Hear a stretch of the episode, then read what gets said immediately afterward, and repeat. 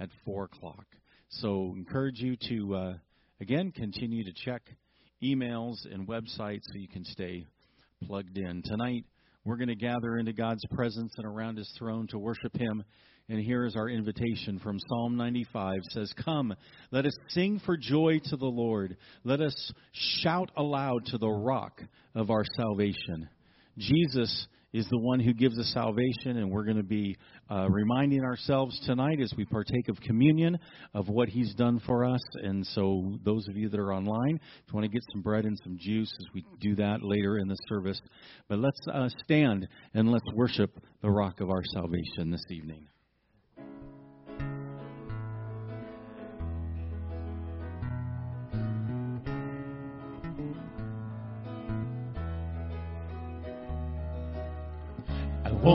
Forget the wonder of how you brought deliverance, the exodus of my heart.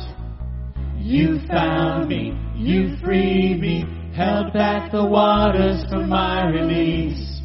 Oh Yahweh,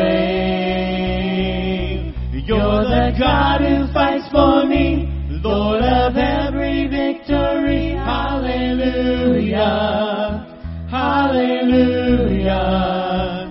You had torn apart the sea. You had led me through the deep. Hallelujah.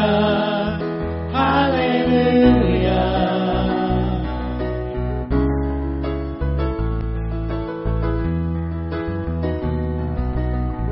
A cloud by day is a sign that you are with me. The fire by night is a guiding light to my feet. You found me, you freed me, held back the waters for my release. Oh Yahweh, you're the God who fights for me, Lord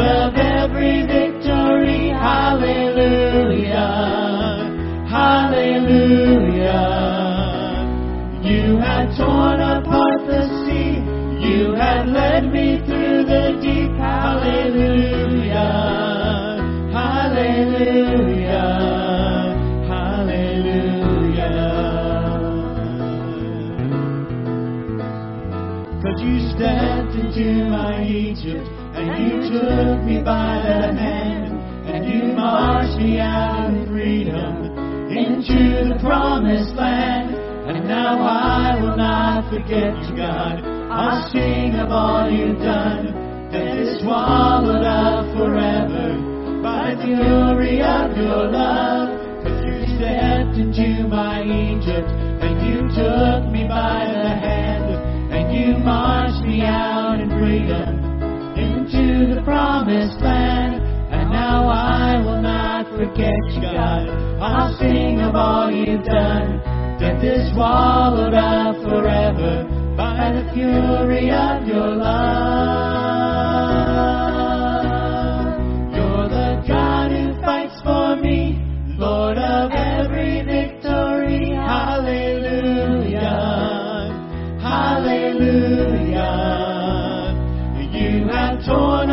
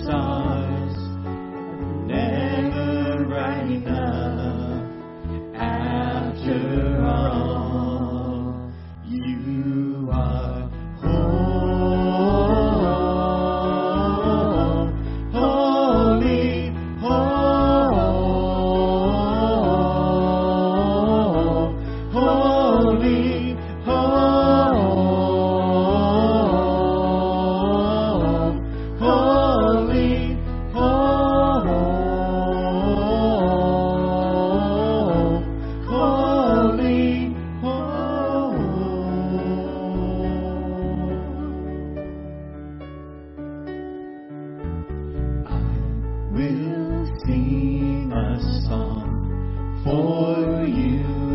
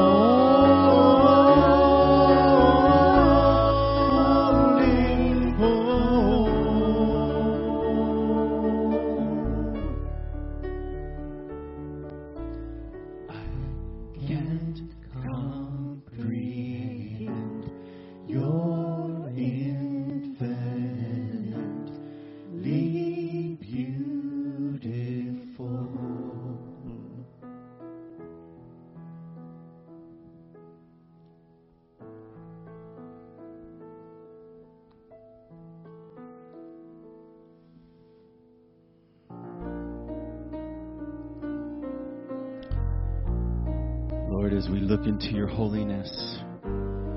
We see the beauty of who you are. We thank you that you are our cornerstone. My hope is built on nothing less than Jesus' blood and righteousness dare not trust the sweetest frame, but wholly trust in Jesus' name. Christ alone, cornerstone, weak made strong in the same.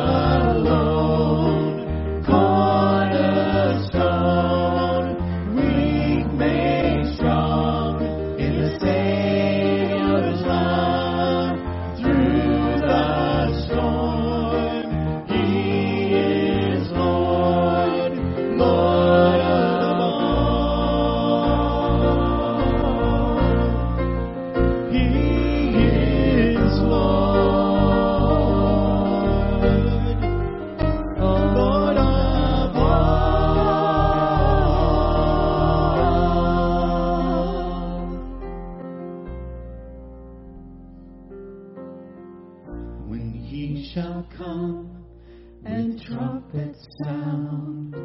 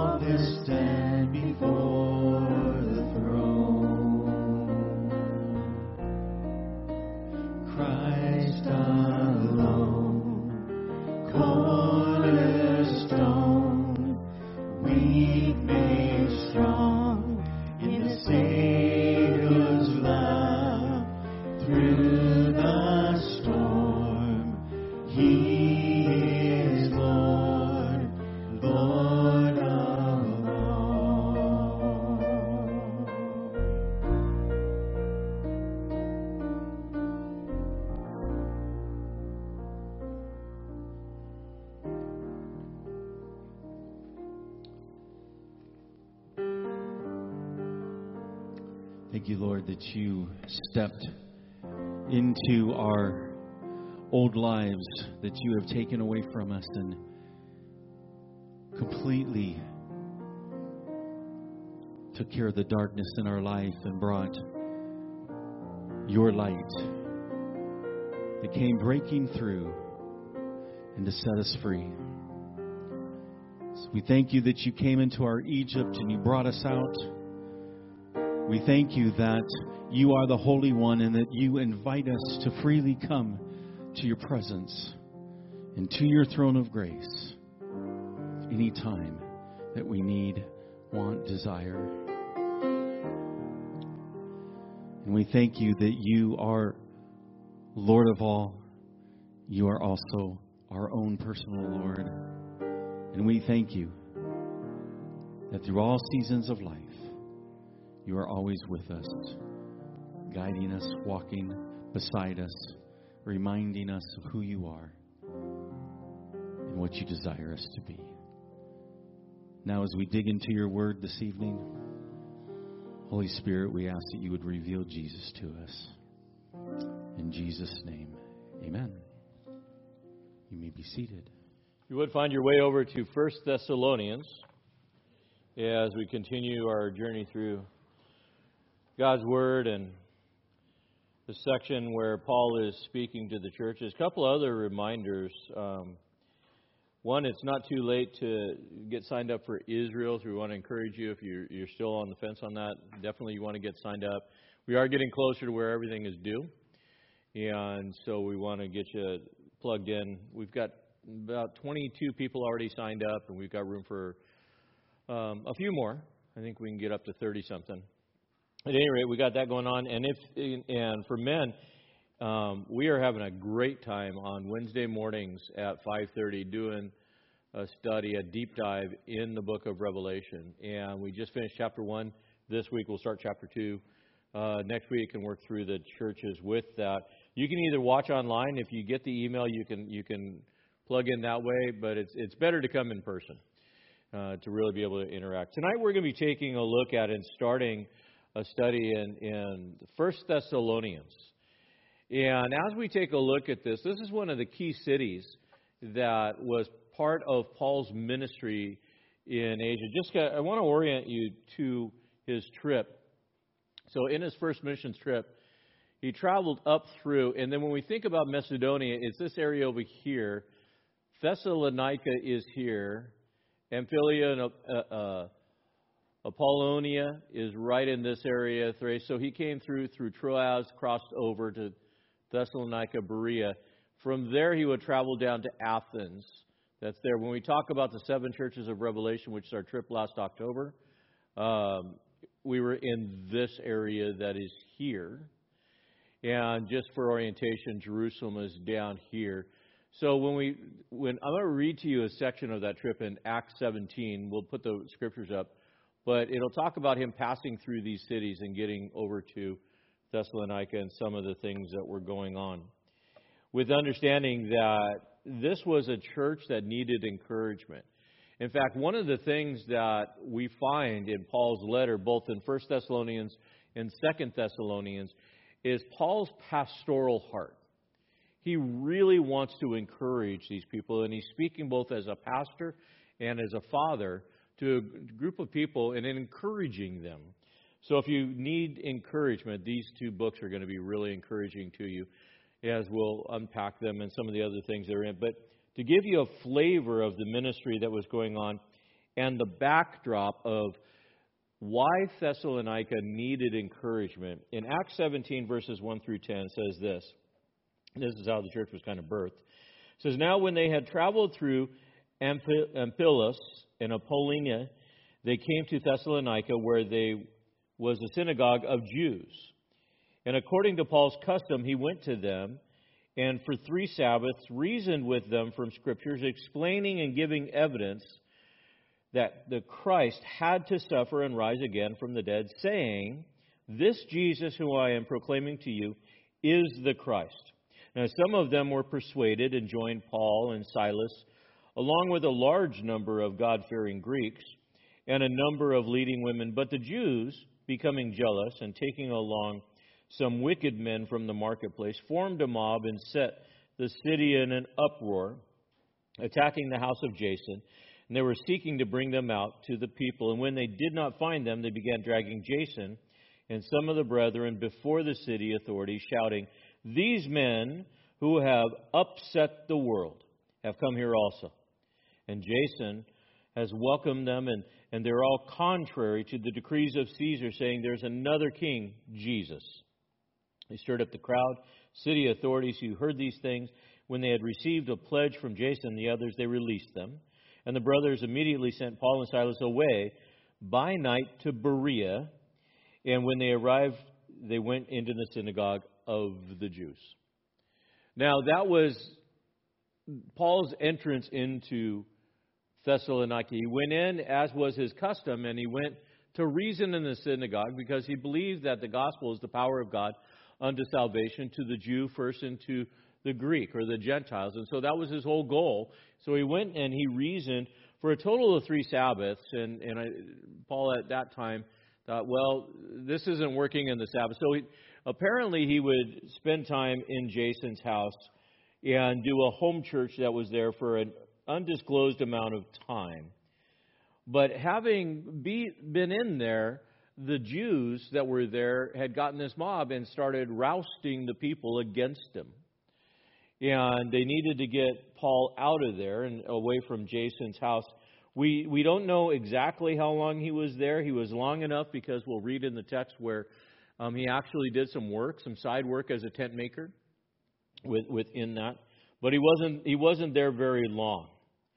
Now, part of the problem and the opposition and the tension that was in the town had become so great that as Paul is writing this letter, he's writing the letter out of deep concern because he wanted to get back to Thessalonica because he was pushed out and, and bum rushed out of Thessalonica so fast. He was concerned that what was started there would not necessarily have lasted. And so he wanted to check in. It wasn't like Paul could Facebook them or messenger them or anything like that. And so he wanted to find out how they were doing with that. As we read First Thessalonians, it is no doubt a, Pauline letter. Paul, inside the text, the internal evidence says that Paul did it because he addresses it that he did it himself, that he wrote it, and also Second Thessalonians. It's also evidence in earlier church writings. The Muratorian canon had Paul as the author, along with some other writings. And the same is true in Second Thessalonians. In fact, Second Thessalonians chapter 3:17, Paul says, "I Paul write this greeting with my own hand, and this is a distinguishing mark in every letter. This is the way I write." So Paul would write, and how would he write? Well, a lot of commentators believe he wrote in big letters, as he would say, because he had a hard time seeing. Most of Paul's letters, at least a good number of them, he would have somebody that would write for him. But there would be times when he would write within this. And the other thing that is in here, besides encouragement, is we see an eschatological overview or, or concept that's in Thessalonians that really encourages the believer to look for the second coming of Christ. And we're going to see that in our text for sure. We know that Paul was in Athens when he wrote it. He sends Timothy to go and visit them in 1 Thessalonians 3 1 and 2. And, and we'll get to that tonight. He says, Therefore, when we couldn't endure it any longer, we thought it best to leave behind, to be left behind at Athens alone. And we send Timothy, our brother and God's fellow worker in the gospel of Christ, to strengthen and encourage you. It's best estimated that Paul wrote this letter somewhere around 50 to 51 AD. We know that because one of Paul's encounters was with a proconsul named Gallio um, in Corinth, and he was in power and inscribed on pillars in 51 52 AD. And he was writing, as I said earlier, to the church in a time of persecution, where it was really hard in Thessalonica to be a Christian because of the Jewish persecution that was coming in and the rallying because what they were saying and when they when they rioted in Acts 17 they were throwing accusations that this Paul and all of his followers were turning the world upside down. I kind of like that phrase. What would it be like if the church was really turning the world upside down with the teaching of the gospel? That would be amazing. But it requires perseverance and it requires endurance. In this day and age, is it hard to be a Christian? It is, actually. Because the world is pressing in so much and creating so much opposition and persecution that Christians are, are becoming more and more fearful in opening their mouth and standing firm. And as Paul is writing to these believers, he wants to encourage them not to have peace from the conflict, but peace in the conflict. When you are completely convinced of the message and the power of the gospel, you will have peace in presenting the gospel, regardless of the conflict that, that you're in. And he wants them to encourage them. And you say, Well, Cary, how, how is it that you can have peace in conflict when you're presenting the gospel? Paul's theme as he moves through this not only is to have peace in the midst of conflict, but have a perspective of Jesus is coming soon. When we have the perspective that Jesus is coming soon, then we're not so much embedded and worried about the things of the world today, are we? No, because we're looking for his return within this. And so he wants them to recognize that that that God's coming soon, and he also wants to recognize them what, from what God saved them from within this to consider the idolatry. As we'll get into it in a minute, and, and I, Thessalonica was really an idolatrous city. It, it was horrible within this. And so he wants them to look beyond the evil, the present evil. How do you have peace in the conflict? And how do you persevere when, when life gets hard? You keep looking for Jesus. Keep your eyes on Jesus. You keep looking for his return. And you, you get in that place where you are encouraging others to look that way. And Paul's pastoral heart preaches the second coming of Jesus within that. I, I wish he would come today. That would be good. But if he doesn't, how do I make it through the day? I know that Jesus is going to come back, and when he comes, he's going to take the church home. And when he comes to establish his kingdom, then all kingdoms will fall, and we're covering that even on Wednesday mornings. And so, this key eschatological truth is in the, these two letters the day of the Lord and the day that the church is called out, which we call the rapture. And we'll cover that next week as we get into that. There's, there's a hint to it today. But within this, there's something else that's in this. Paul does a masterful job in 1 Thessalonians of maintaining the tension between election and calling and human free will within that. And, and, there is a tension there. You can't have one without the other. The Bible teaches both, and he holds them in tension. And so he balances this out between the gospel being presented and it being rejected, God's divine sovereignty, human responsibility. Now keep in mind, picture yourself as you are a person that lives in Thessalonica, and the only thing that you know is the culture. What was the culture? it was a polytheistic culture. It had gods on every corner. In fact, we think about this, this pagan worship, and here's some names of the gods. You'll recognize them. They had Zeus, Apollo, Athena, Heracles, Aphrodite, Demeter, Persephone, Poseidon, Pan, and Hades were the key ones. One of the greatest threats, and keep in mind, Paul didn't get to stay there for very long to create good discipleship. One of the greatest threats was the believers becoming saved out of a pagan culture, and now it was difficult in discipleship for them, the dangers for them to fall back into their old habits and their old behavior with the idolatrous society that is around them because they're living in the midst of them. Not to mention that the Jews were against Christianity. Judaism was accepted because it was one of the many gods that was there. But Jesus was turning the world upside down through this church. And it was difficult. I think this is a timely message for us as a church because the world is pressing in and trying to silence the message. And many people in the church are becoming discouraged and it's becoming more and more difficult to take a stand for the gospel and to preach the gospel. And so we need to find that same encouragement that Paul has for the church of Thessalonica. And if, as we listen to these words, there isn't a lot of correction that's in these passages, but an awful lot of encouragement. So I hope that you want to be encouraged. Let's take a look at this passage here. We're going to read through verses 1 through 10 and then unpack them in the first chapter. These are smaller chapters.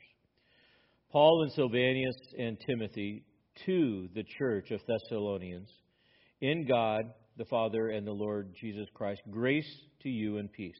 We give thanks to God always for all of you, making mention of you in our prayers, constantly bearing in mind your work of faith and labor of love and steadfastness of hope in our Lord Jesus Christ, in the presence of our God and Father, knowing, brethren, beloved by God, his choice of you. For our gospel did not come to you in word only, but in power and in the Holy Spirit, with full conviction, just as you know what kind of men we prove to be among you for your sake. You also became imitators of us, and as the Lord, having received the word in much tribulation, with joy of the Holy Spirit, so that you became examples to all the believers in Macedonia and Achaia. For the word of the Lord has sounded forth from you, not only in Macedonia and Achaia, but also in every place. Your faith towards God has gone forth, so that we have no need to say anything. For they themselves report about us what kind of reception we had with you, and how you turned to God from idols to serve a living and true God, and to wait for his Son from heaven, whom he raised from the dead, that is, Jesus, who rescues us from the wrath to come. So when we look at this first passage, Paul starts out with thanksgiving. It's very Pauline when he comes to this, but it's a shorter Pauline address that's in this. He doesn't, one of the things that Paul doesn't do is he doesn't give his credentials to the church. He doesn't say, I'm Paul, the, you know, the apostle, and these other things. He just basically, Paul, Silvanus, uh, and, and Timothy that's there. And so within this, one of the things that, that gives us a hint that this is not a letter of correction is that he doesn't have to establish apostolic authority. In other words, he doesn't come in and say, I'm Paul the Apostle. Here's some good things that you're doing. Now, here's some things we got to clean up. He just says, Paul, Silvanus, or Silas, and Timothy. I am so thankful for you. If people are discouraged, do they want to be beat up or do they want to be encouraged? They want to be encouraged. And he comes right out and encourages them. And and he identifies himself and, and Timothy and, and Silas that's there. Same person, same Silas that was mentioned in Acts. Um, he was Silas was also a partner with Judas um, Barsabbas in the letter of Antioch, and you can take a look at him at Acts 15. He's joined, Silas joined Paul after, if you remember, Paul and Barnabas had that little spat about John, bringing John Mark, right? And Barnabas wanted to bring John Mark. Paul's like, no, he abandoned us last time. I had to carry my bags myself. Didn't go so good. Barnabas like, no, no, no, we need to bring him. Paul's like, nope, we're not. And they had this little heated contention, if you remember. Barnabas went with John Mark, and, and Paul took Silas, and he went on to this second trip that is there. The letter is addressed, notice, to the church. First part of verse 1. To the church. The word church there is ecclesia. It literally means ecclesia is those that are called out in to be an assembly together. You could use this term to describe the Jews of the synagogue, but in the New Testament literature, ecclesia always describes the group of believers that are called out of the world, the church. I had a conversation with a guy a couple weeks ago, and, and he made the comment. He says, You know, I, I, I am not into organized religion. I don't like the church. I said, Really? I said, Well, how do you feel about Jesus? Well, I believe in Jesus. I trust him as my Lord and Savior, but I don't like the church. And I said, So what church do you not like? Well, I don't like organized religion. I said, Do you, know, do you even know what the word church means? So we got into this discussion, but so many people look at the word church and they look at it as an organization. The church should not be an organization, it's an organism. It is the living body of Christ. And so Paul is writing to a group that are part of the church that happens to live in Thessalonia, within this, these assembly of believers. And he says, To this assembly of believers of Thessalonians, and this assembly is in God the Father and the Lord Jesus Christ. So within this, he defines who the church is. And the church are those that are called out of the world and placed into the body of Christ. And as those that are in Christ, we have the same fellowship one with another. How is it that we can go to Romania and we can fellowship with believers there? Because we're all part of the same church. Oftentimes you'll hear people say, you know, little c or big C. If you're in the body of Christ, you're part of the same church, the same group that is called out of the world. We have different meeting places, different liturgy, but we have one body, undivided within us. And Paul reminds them, we are all in this together. And so the persecuted church, if you ever, you know, read about the voices of the martyrs, the persecuted church is just as much as part of the church as Warren Community Fellowship. We are all part of the same body to be able to minister to one to another. And so Paul, in his greeting, reminds them we are in this together. And then he extols a, a very uh, Greek entrance, a Pauline entrance, and he says, Grace and peace to you, invoking this idea of grace. Grace is what? God's unmerited favor. Peace. Peace from conflict? No, peace in conflict. And reminding them that this peace that we have is peace with God. Tonight, are you in conflict? Are you in this place of, of like, man, I'm in battle with somebody? Or maybe even am battling with myself? When we think about who we are, we are God's kids. We are called out, chosen by God before the foundations of the world. You are. I am by God's grace as unmerited favor, and through Jesus Christ, we have peace with God. Just sit and think about that for a minute. There are millions of people that are outside of these walls that are not experiencing this unmerited favor, even though it's offered to them. They're not experiencing it. And they're not experiencing peace with God. Therefore, they have internal conflict. If you rest in the peace of God, that you have peace with God, everything else is going to diminish. Everything else is going to diminish with time. And so Paul, he, he, he extols this grace and peace, this wellness and being, and this Jewish shalom. Verses 2 through 5, he says, I'm thankful for you all. He was in this relationship. We, all three of us, give thanks to God always for you and always making mention of you in our prayers. Being thankful. What is he thankful for? What is he thankful for? He's thankful for their consistent bear, their work, their love, their steadfastness, their hope. You will see a trilogy throughout this letter faith, hope, and love. It's a threefold cord that keeps us bound together in relationship with God and with one another. And so Paul uses this, this trilogy of terms this faith, hope, and love in Christ Jesus. Notice this in verse 3 constantly bearing in mind your work of faith, your labor of love, and steadfast hope, where? In our Lord Jesus Christ and in the presence of our God our Father.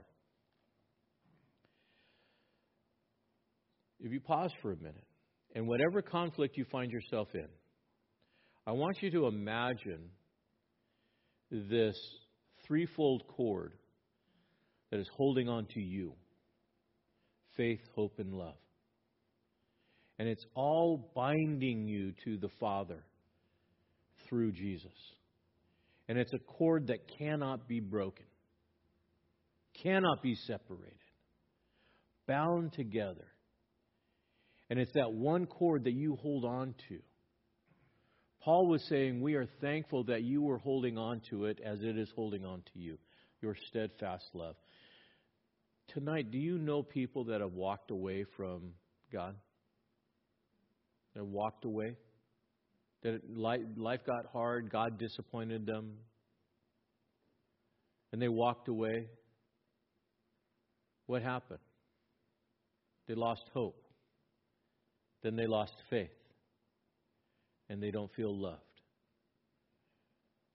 Somewhere along the line, one of these three elements started breaking apart. These are not empty words. Faith, hope, and love are the foundation that we stand on. It's the foundation that keeps us. If I had a three legged stool up here, it'd be pretty stable, wouldn't it? But what would happen if I sawed off one of the legs? Yeah, could you still sit on it? Yeah, but you'd have to you'd have to figure out you'd have to put a leg on there. What if I sawed off two of the legs? Would it be a little bit harder? Yeah, you got to balance yourself. And it takes a lot of work.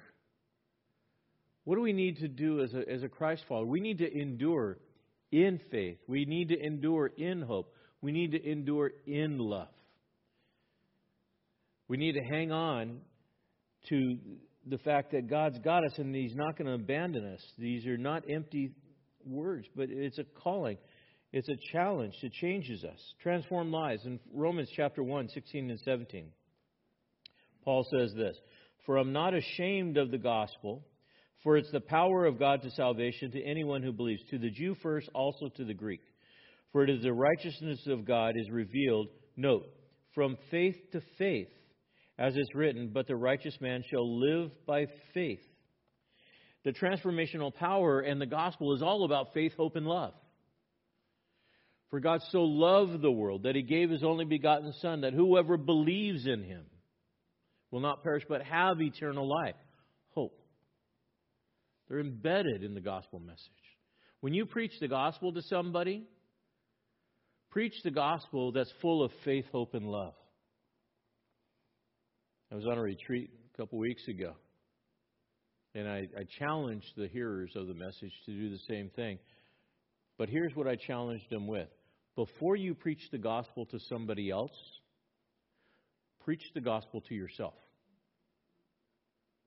Preach the gospel to yourself.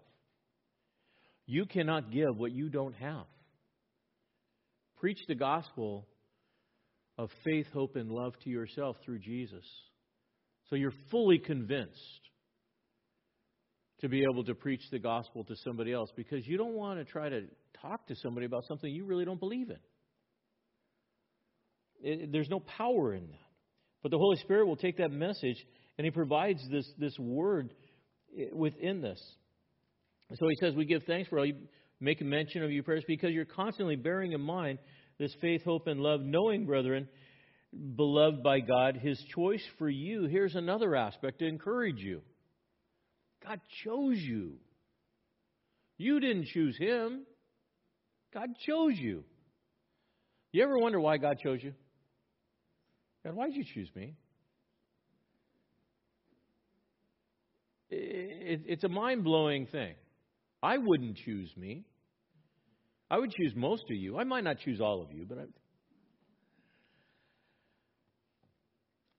But God chose me. And here's the mind blowing thing about it God chose you knowing the totality of your life, the end from the beginning. God chose you before the foundations of the world within this. He chose you to be his child. And, and this gospel message enlightens us to that. In verse 5, he talks about the gospel didn't come in only in word, but it came in power and the full conviction of the Holy Spirit. And with this full conviction, we need to think about what kind of people we ought to be within this. You were chosen. Okay, so I'm chosen. And I'm hanging on to faith, hope, and love. How do I really know how do I really know that the gospel is transforming my life? Verses 6 through 10 tells us that we become imitators. He, Paul affirms them in their actions. Notice, you became imitators of us and of the Lord, having received the word in much tribulation with the joy of the Holy Spirit. So he became examples to all the believers in Macedonia and Achaia. Paul didn't have a long time. You know, he spent two years in Ephesus, but he didn't have a lot of time in Thessalonica. But here's the deal when the power of God came through the Word and what they had, it was changing them. I'm discipling an individual right now, and I'm watching the Word of God completely transform this young man. Night and day. And, and, he's, and it's like he can't get enough of it. And it's completely changing the way that he is thinking and living his inner being. But it's not something that I'm doing. It's as he's spending time in the Word of God, it's the Word of God that is transforming his life. Paul delivered the message and the Word of God and the teachings that were there, and he discipled some, but the Holy Spirit was taking it to the next level, so much so that as they were being changed, they became to look like a Pauline Christian, a, a, a Timothy Christian. They became examples to those that were in Macedonia. And they're looking at their lives saying, man, they are radically changed within this. You should be able to see change in your life. If you're not seeing change in your life, one of two things is happening. Either the Word of God is not having an impact in your life because you have sin in your life, or the Word of God is not having an impact in your life because you're not saved. Because the Bible says clearly that the Word of God has the power to transform lives and change you. You should be seeing change in your life. Paul says, I noticed the change in you. And that's encouraging. The hardest thing is you don't necessarily recognize that change. I went and visited uh, the Oliver boys. Most of you know them that were here. But the last time I had seen them was many years ago, and they were only, well, youngest was probably about that tall, who is now about that tall, right? And some of the older ones are like that tall. Now, to their parents, they're like, yeah, they've grown. Why? Because you see them all the time. But if you haven't seen anybody for a length period of time, right? Especially kids, and they grow up. I've got kids that come through youth ministry. It's like, who are you? I was in your Sunday school class. You were? because they completely change. Now, there's an interesting phenomena that happens. As kids, they grow, they change, they become adults. But as older people become older, like when you hit your, you know, 30s, 40s, and 50s, you all look the same, so it's real easy for you. But you look at change. Should you be changing as a Christ follower? The answer is absolutely yes. And even scanning the room, I can see how the Word of God and your attendance on Wednesday night and Sunday morning is changing you. And that's a good thing. It's a good thing that the Word of God is changing you. And Paul's letter was encouraging because you're doing it during persecution when it's hard. And you're going to suffer. One of the things is enduring.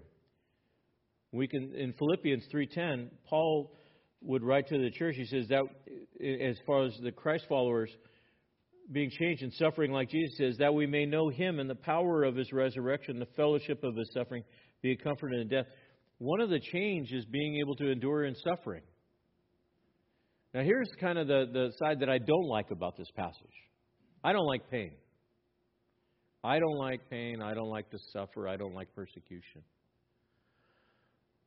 But the crucible of suffering transforms a life because it draws out the impurities in your life.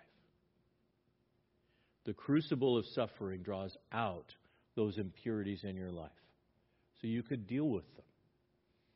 And suffering allows us to change. The church of Thessalonica, I think, was growing greatly because of the amount of suffering and opposition that they had to go through.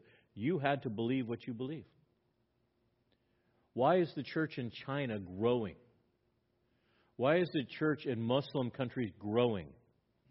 You know why?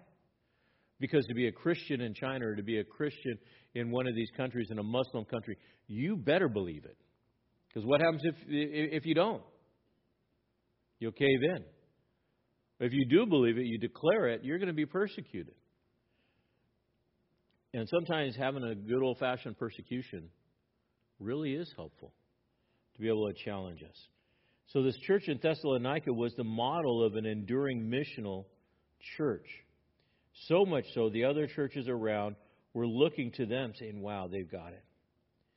What made them different?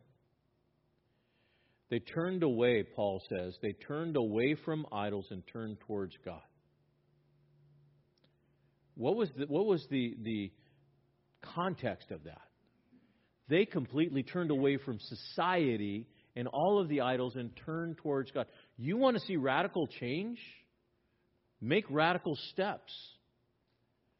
They turned away from the idols. They made a clean break from paganism and they only turn towards God. One of the most dangerous things in Christianity today is called syncretism.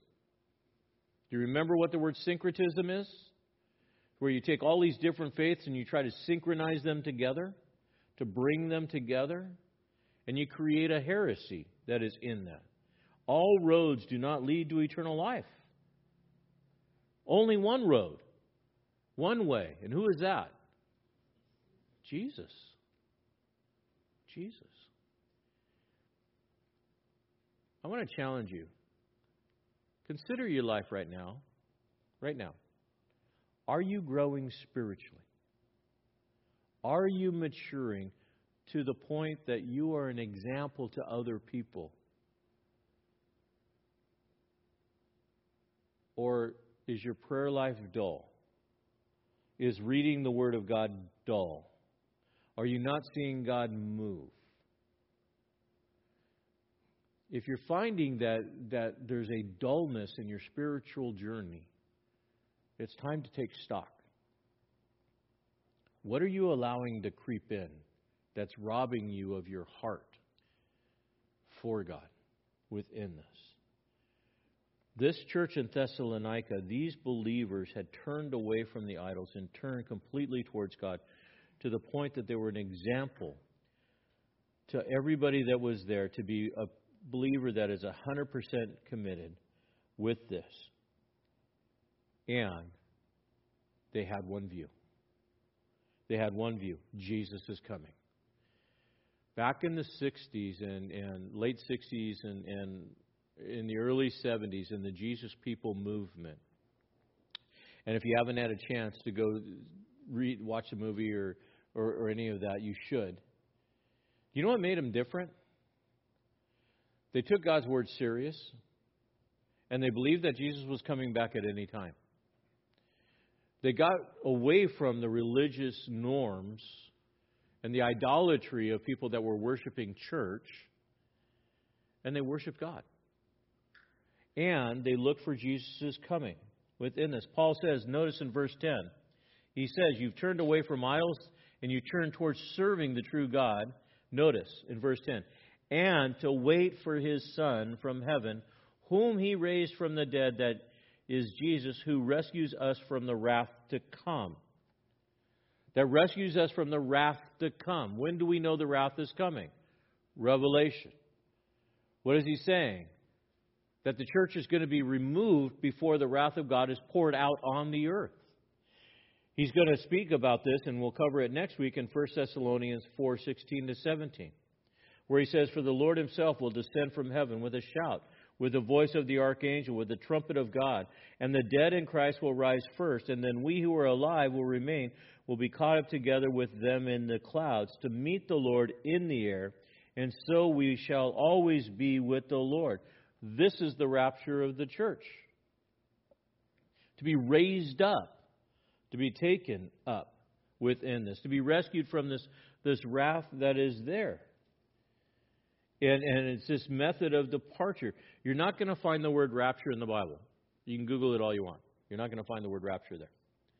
But you are going to find the word caught up and snatched away within that. You're going to, you're going to find these connections that are there. We're looking for the graduation day. 2 Timothy 4:8 says this, and in the future there is laid up for me a crown of righteousness, which the Lord, the righteous judge, will award to me on that day, not only to me, but also who have loved his appearing. What do you love? Do you love this world or do you love God? Do you, are you looking for Jesus to come back or are you looking to settle things and just be okay with here on earth? Church, we are pilgrims. We are passing through this place.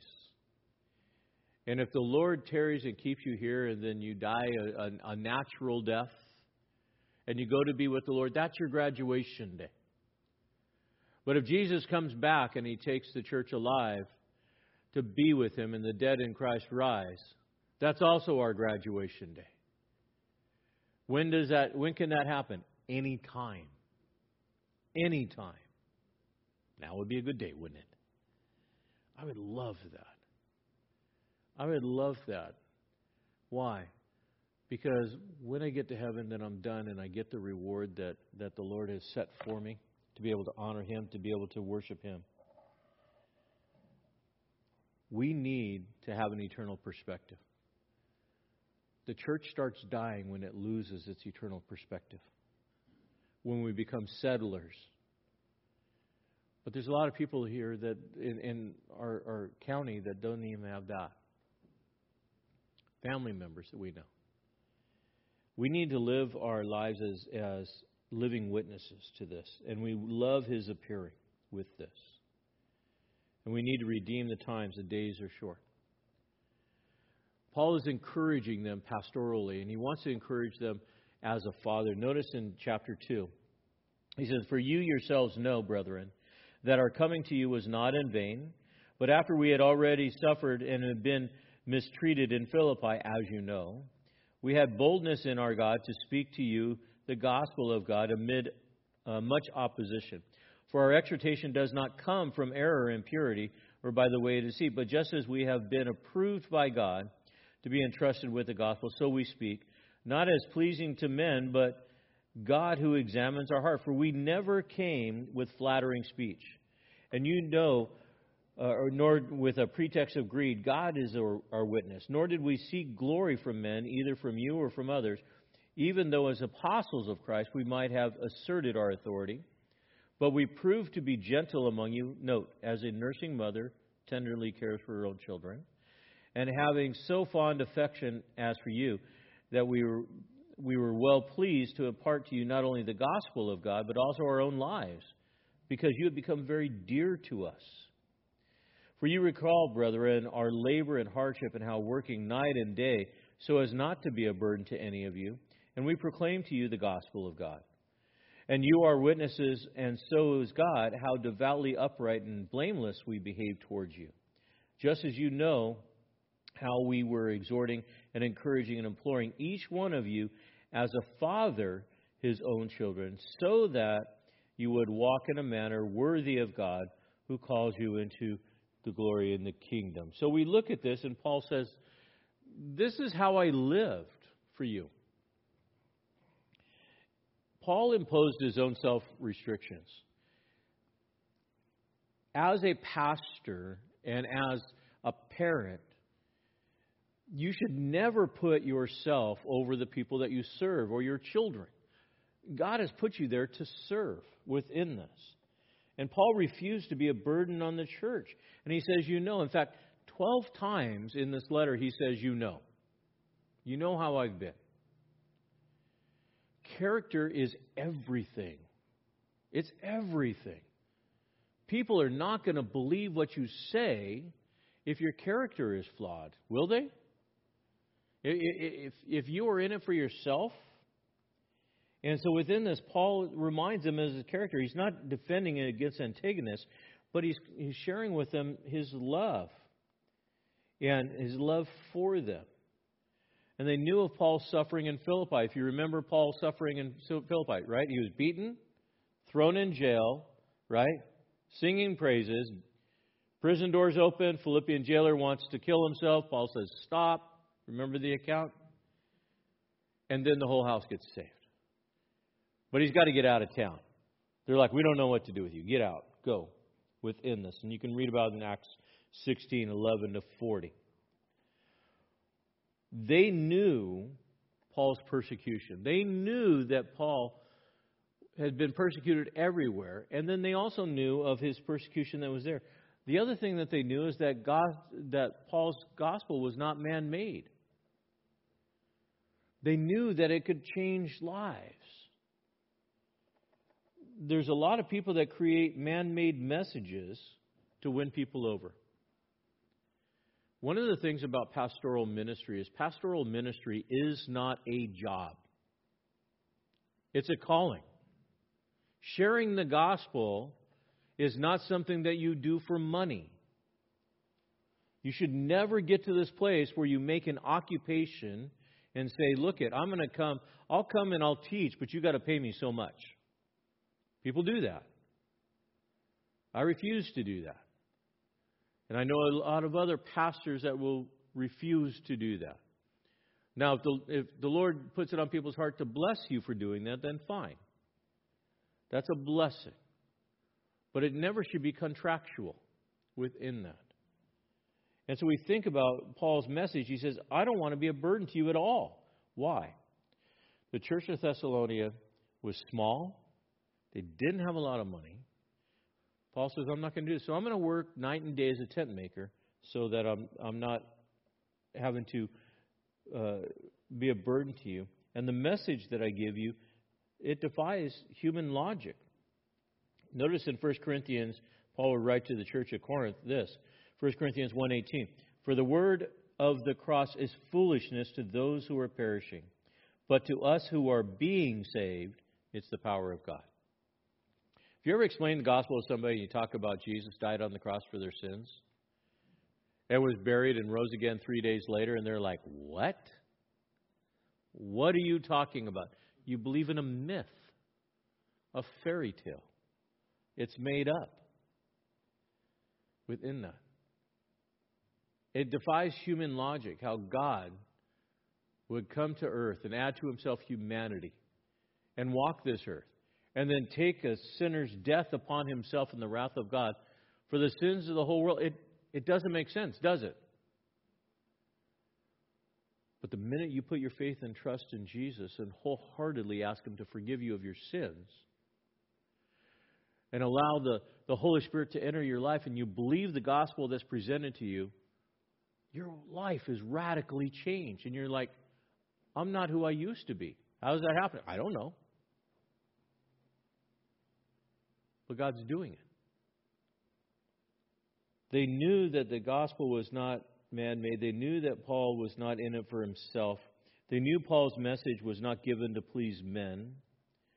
Paul said, I do not speak to please men, I speak to please God. How many churches today and how many preachers today speak a message just to tickle the ears of people? A, a social gospel that is pleasing to people and they deviate from the Word of God. They do that as men pleasers, but then that's, that's a tainted gospel. It's not even the gospel. And so Paul says, I'm not going to judge them. God's going to judge their heart, but you take a look at the message. And it was straight from the Word of God. And they knew, as Paul would say in the fifth I know, you know, is that he wasn't puffed up. Paul was very much a what you see is what you get kind of guy. He was not coming in with a lot of bells and whistles and fanfare and light shows and all of these other things. He was very simple. And he brought the gospel in a simple way. It's interesting because he says you didn't get I didn't use flattery speech. And that word flattery is is like we use flattery today to speak words. I might say, "Hey, you know, that looks really good on you," just to make you feel better right? If my wife was to come out and say, Well, how does this look on me? I'm going to say, Honey, it's wonderful. Why? Because I will flatter her. And I'm not going to give her an opinion one way or the other. Honey, it looks wonderful. Paul wouldn't do that. Paul would tell the truth. He would tell the truth in such a way that it fit the message. The word flattery in, in the original Greek says, I didn't use flattery or I didn't tailor a message to the people to make the people feel good within this. He didn't tell them what they wanted to hear, he told them the truth and what they needed to hear. Why? Because he was a pastor at heart. Look at verses 7 to 12 when we read through them. He said this And we proved ourselves to be gentle among you as a nursing mother that cares for her own. Fond affection we had for you, well pleased in part. In other words, he says, we, we nurtured you like a mother would give her child milk. And at times you'll have to do that with people. You'll have to be very kind and very nurturing with people because they're struggling. If someone came in and said, you know, Uh, Cary, I'm, I'm really struggling with this sin, this life dominating sin in my life, and I went to him and I said, hey, look at, you know, you're the biggest jerk in the world. Yeah, you should be struggling. That's very nice. No. Now, if after three or four years of them coming in and saying that, well, then the gloves might come off. And I say, no, we've been at this for three years, and you're choosing not to do anything about this. But Paul's first attempt at bringing the gospel was very nurturing, and we should. There were some people that were running around preaching the gospel, and they were hammering people with the law a number of years ago, just hammering them. And it's like, man, you can't do that with the unbeliever. They have no clue that they're a sinner. You've got, you've got to give them the milk of the word. And, and you know, leave the law, the steak, late for later when they can digest it. So Paul gave them the word like a mother. Paul expressed a selfless kind of love to be able to be in that place, a sacrificial kind of love within this. And, and he says in verse 9, this working day and night within this. He wasn't motivated for money. The other thing that I think is important that Paul says that he wasn't detached from the people.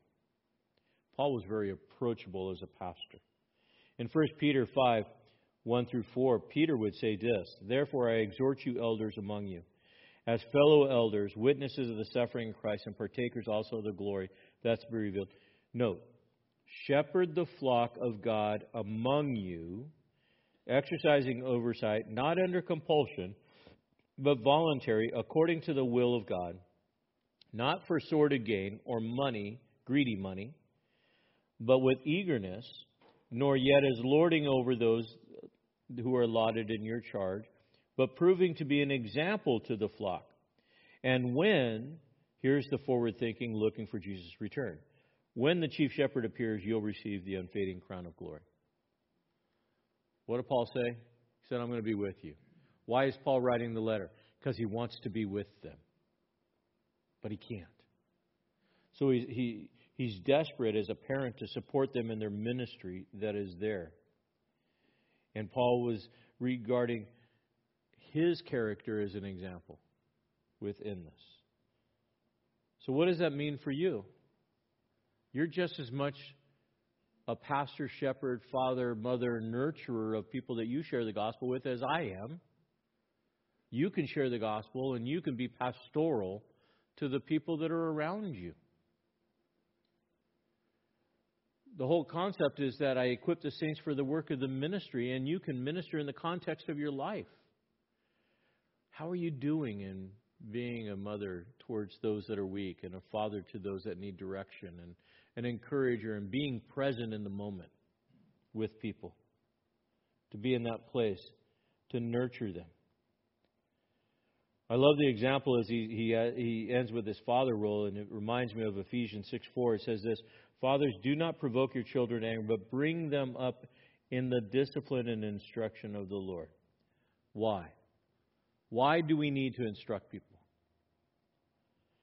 Because people need to know how to walk worthy of the Lord. It's not going to happen automatically. What does that mean? It means doing life on life with people. Do life on life with people. Bringing somebody to church on Sunday is only one part. Being part of a small group with people, being in discipleship, Bible read throughs, or whatever it is that you can do, that's how you nurture people. This is discipleship. Is making learners. We have plenty of opportunities for you to invite somebody, and instead of you going by yourself, find somebody that you can bring with you, that you can do life on life with them.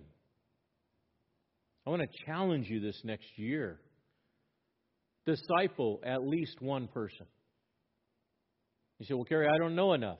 Yeah, you do. You know the gospel. Give them the gospel. Take them to the Word of God. And do life on life with them. Get plugged into a group. One of the things that our next gen group is going to be, and next gen is is really open for anybody.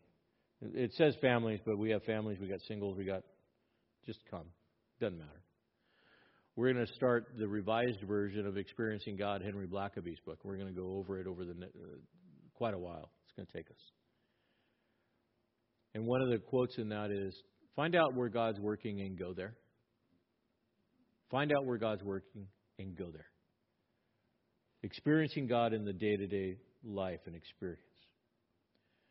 Paul continues on, returns back as, as Paul does in praise, and he says, verse 13 to 16, he says, For this reason we also constantly thank God when you received the word of God, which you heard from us, you accepted it, not as the word of men, but what it really is the word of God, which also performs its work in you who believe. For you, brethren, became imitators of the churches of God in Christ Jesus who were in Judea and also endured the same suffering in the hands of your own countrymen, even as they did, who both killed the Lord Jesus and the prophets and drove us out. They also, not pleasing to God, but hostile to all men, hindering us from speaking to the Gentiles, so that they may be saved, with the result that they always fill up the measure of their sins. But wrath has come upon the uttermost. In other words, Paul says, I'm thankful because the Word of God is doing its work in your life. I don't have to tell you what to do, God's doing that. You might say, Well, I don't know how to disciple somebody. I need a discipleship class. I need to go to a discipleship class before I can disciple somebody. No, you don't. What you need is you need to be convinced that the Word of God is powerful to transform lives. Because it's transformed your life, take the Word of God, go to somebody and say, you know, let's spend some time, let's grow together. And is it going to be hard? Yeah. Paul was thankful because they were committed to the Word of God. It's a theme all the way through Thessalonians that they were committed to the Word of God. And it's the Word of God that changes lives. It was evident in the church. How was it evident? Because the Macedonian church was growing just like the Judean church. And the Macedonian church was being persecuted just like the Judean church. You say, well, what does that prove? It proves that Satan was against them. You want to know if you're in the right place? Look and see if there's persecution in your life. Then you'll know. Because if you're being persecuted for the sake of the gospel, Satan doesn't like what you're doing. He doesn't. He wants to throw you off with this. He, he's he's thankful that he's seeing them endure this suffering, also just like the Judean Christians, and he's hearing about them. The same group is growing, and he sees the big church growing. Remember the commission that Jesus said. He said, "Go into all the world, to your Jerusalem, Judea, Samaria, and where." Where? Uttermost parts of the earth. And from Judea, the gospel is growing all the way through Turkey, Asia, into Greece, all throughout that area. And the church is growing. One of the desires in my prayer recently has been as I hear about places where the Word of God is not being taught and people are having to watch online, they're watching on YouTube, and I and I hear, um, you know, we had a brother that moved to Montana, and he says, There's no good Bible teaching churches in my small town. And I said, Here's what I would encourage you to do. The five people that you've got hanging out with you, and you're looking for a Bible teaching church, on Sunday mornings, make church Sunday morning watching or online. And then as you do that, as you do that, raise up disciples and somebody to teach for you. But what would it be like if God would say, Warren Community Fellowship, start church planting? Start sending intentionally people out to where people from here have gone and they're looking for that home church. What would it be like to go down and, and to a place where there isn't a, a rural area where they really don't have a good solid church, and we have people from our congregation that's moved to, and help them get their church going. Doesn't have to be a, a, a satellite from here, but it could be a start, and then hand it over. Isn't that what Paul did? To be able to do that to be able to grow, and it will be hard, and there is persecution. And you're going to make Satan mad. But Jesus said in John 15, 18, He says, If the world hates you, know that it's hated me before it hated you. And if you were of the world, the world would love its own because you are not of the world. But I chose you out of the world because the world hates you. Uh, these believers in Thessalonica were starting a church, and it was hard. And they didn't have Paul there for very long. We know that they accepted the word. Finally, Paul expresses his concern for the church. In verse 17, all the way through to the end of, of uh, chapter 13, he says this But we, brethren, having been taken away from you for a short while, because he got ran out and had to go to Berea, in person, not in spirit, but we're more eager with great desire to see your face. For we wanted to come to you, I, Paul, more than once, and yet Satan hindered me, for who is our hope and joy and our crown and exaltation? You are. It is not even you in the presence of our Lord Jesus Christ in his coming, for you are our glory and our joy. Therefore, when we could endure it no longer, we thought it best to be left behind at Athens alone. We sent Timothy, our brother, and God and fellow worker in the gospel of Christ, to strengthen and encourage you as to your faith, so that no one would be disturbed by these afflictions. For you yourself know that we have been destined for this. For indeed, when we were with you, we kept telling you in advance that we were going to suffer affliction, and so it came to pass, you know. For this reason, when I could endure it no longer, I also sent to find out more about your faith, to fear that the tempter might have tempted you, and our labor would be in vain. But now that Timothy has come to us from you, and has brought us good news of your faith and your love and that you always think kindly uh, longing to see us as we long to see you. For this reason, brethren, in all our distress and afflictions, we were comforted about you through your faith.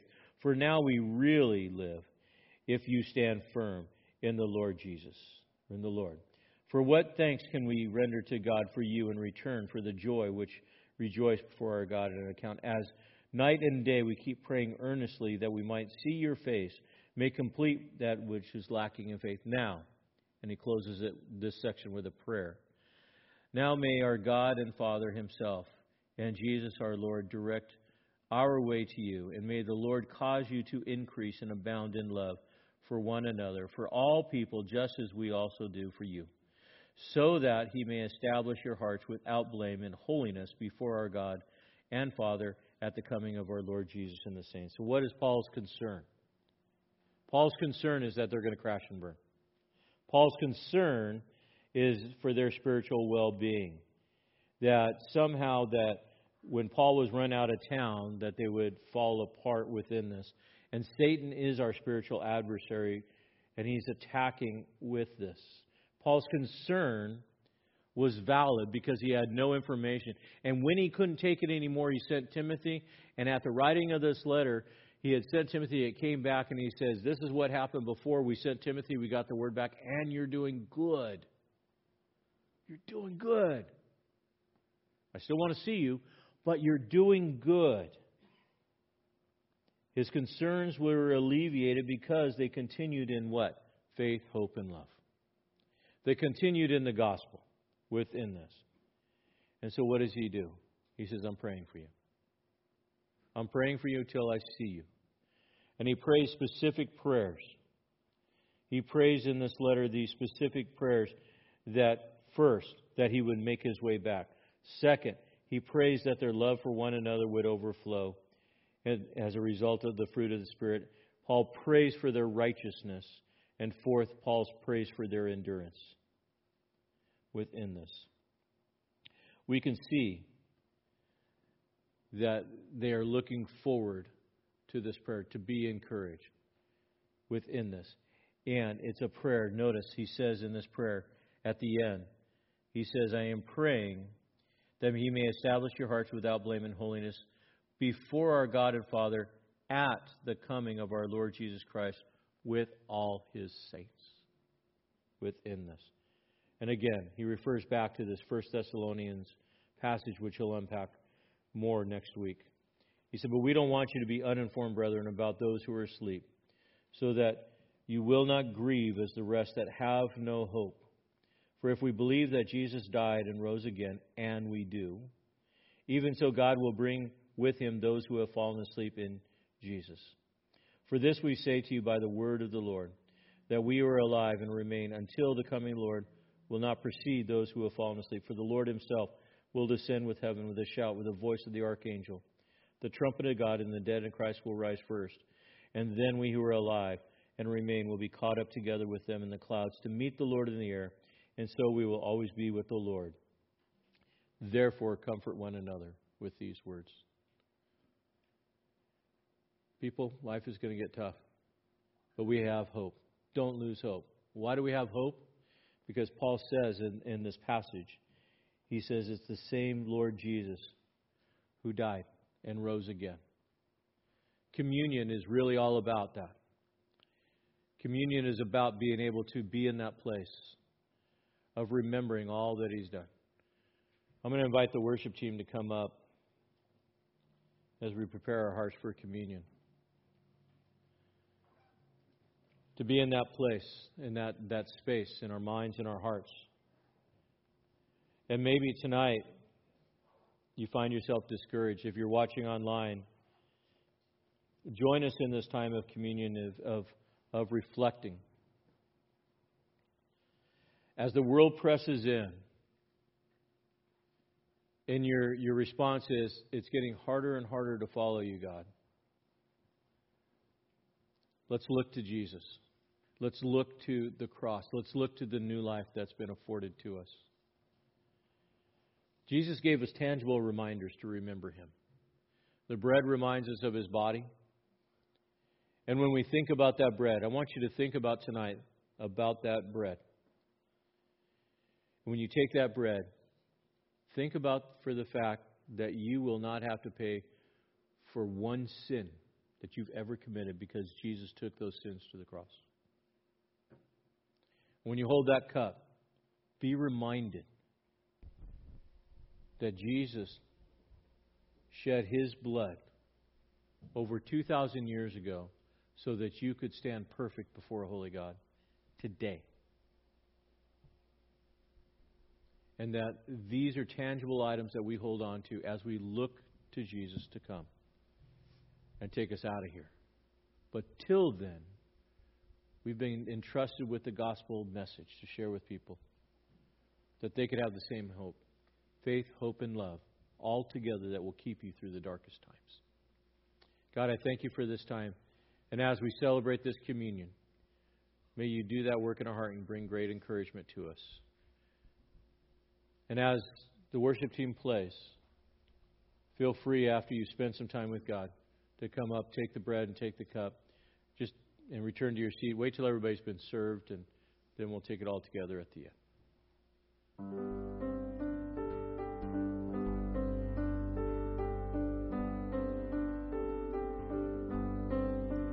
I was buried beneath my rebellion, lost without hope of redemption, blind in my need for a Savior, oh, but crushed by the weight of my failure, living the lie I created, digging my grave without knowing, oh,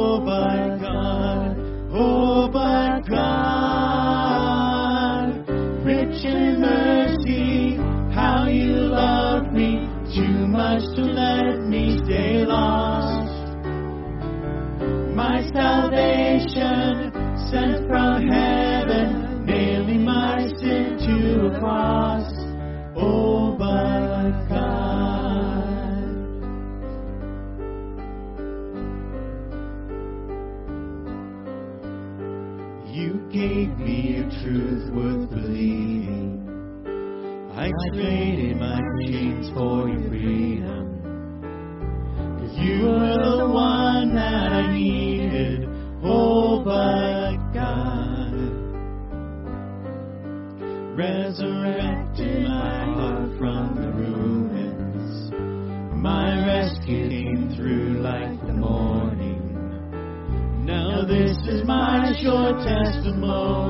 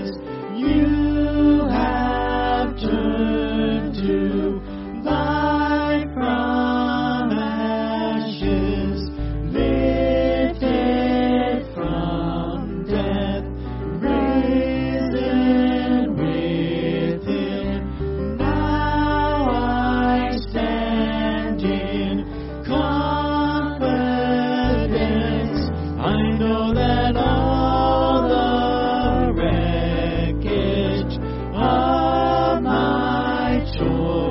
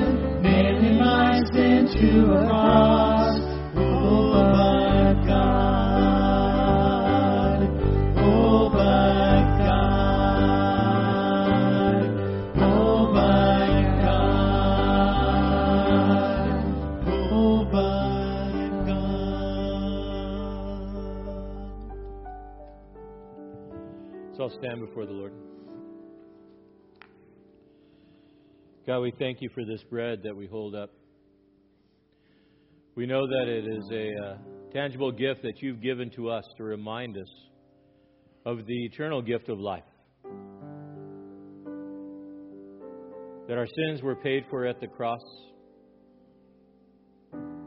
The old man was buried in the grave with you, Lord Jesus.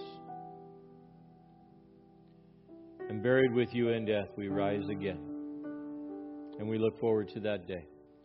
But till then, we want to say thank you. Thank you for giving of yourself sacrificially and in totality so that we might live. We thank you for this bread and all that it means. And we honor you in Jesus' name. Let's all take the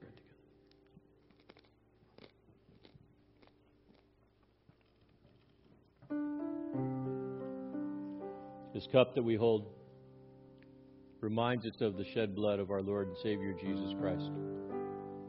It says, As often as you drink this, remember me. What do we remember?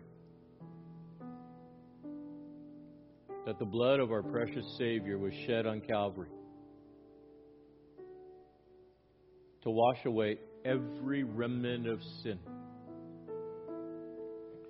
That right now, before a holy God, you stand purified because of the righteousness of Christ. Our works are like filthy rags, but you've been made clean.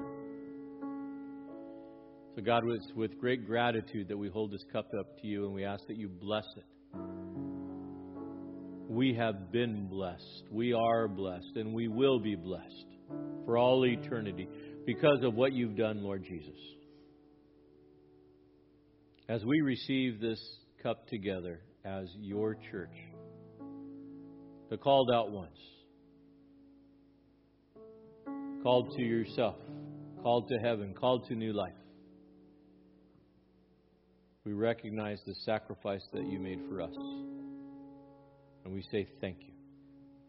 And out of obedience, we're following you all the days of our lives. And in this communion, may you be blessed as your church celebrates you, Lord Jesus.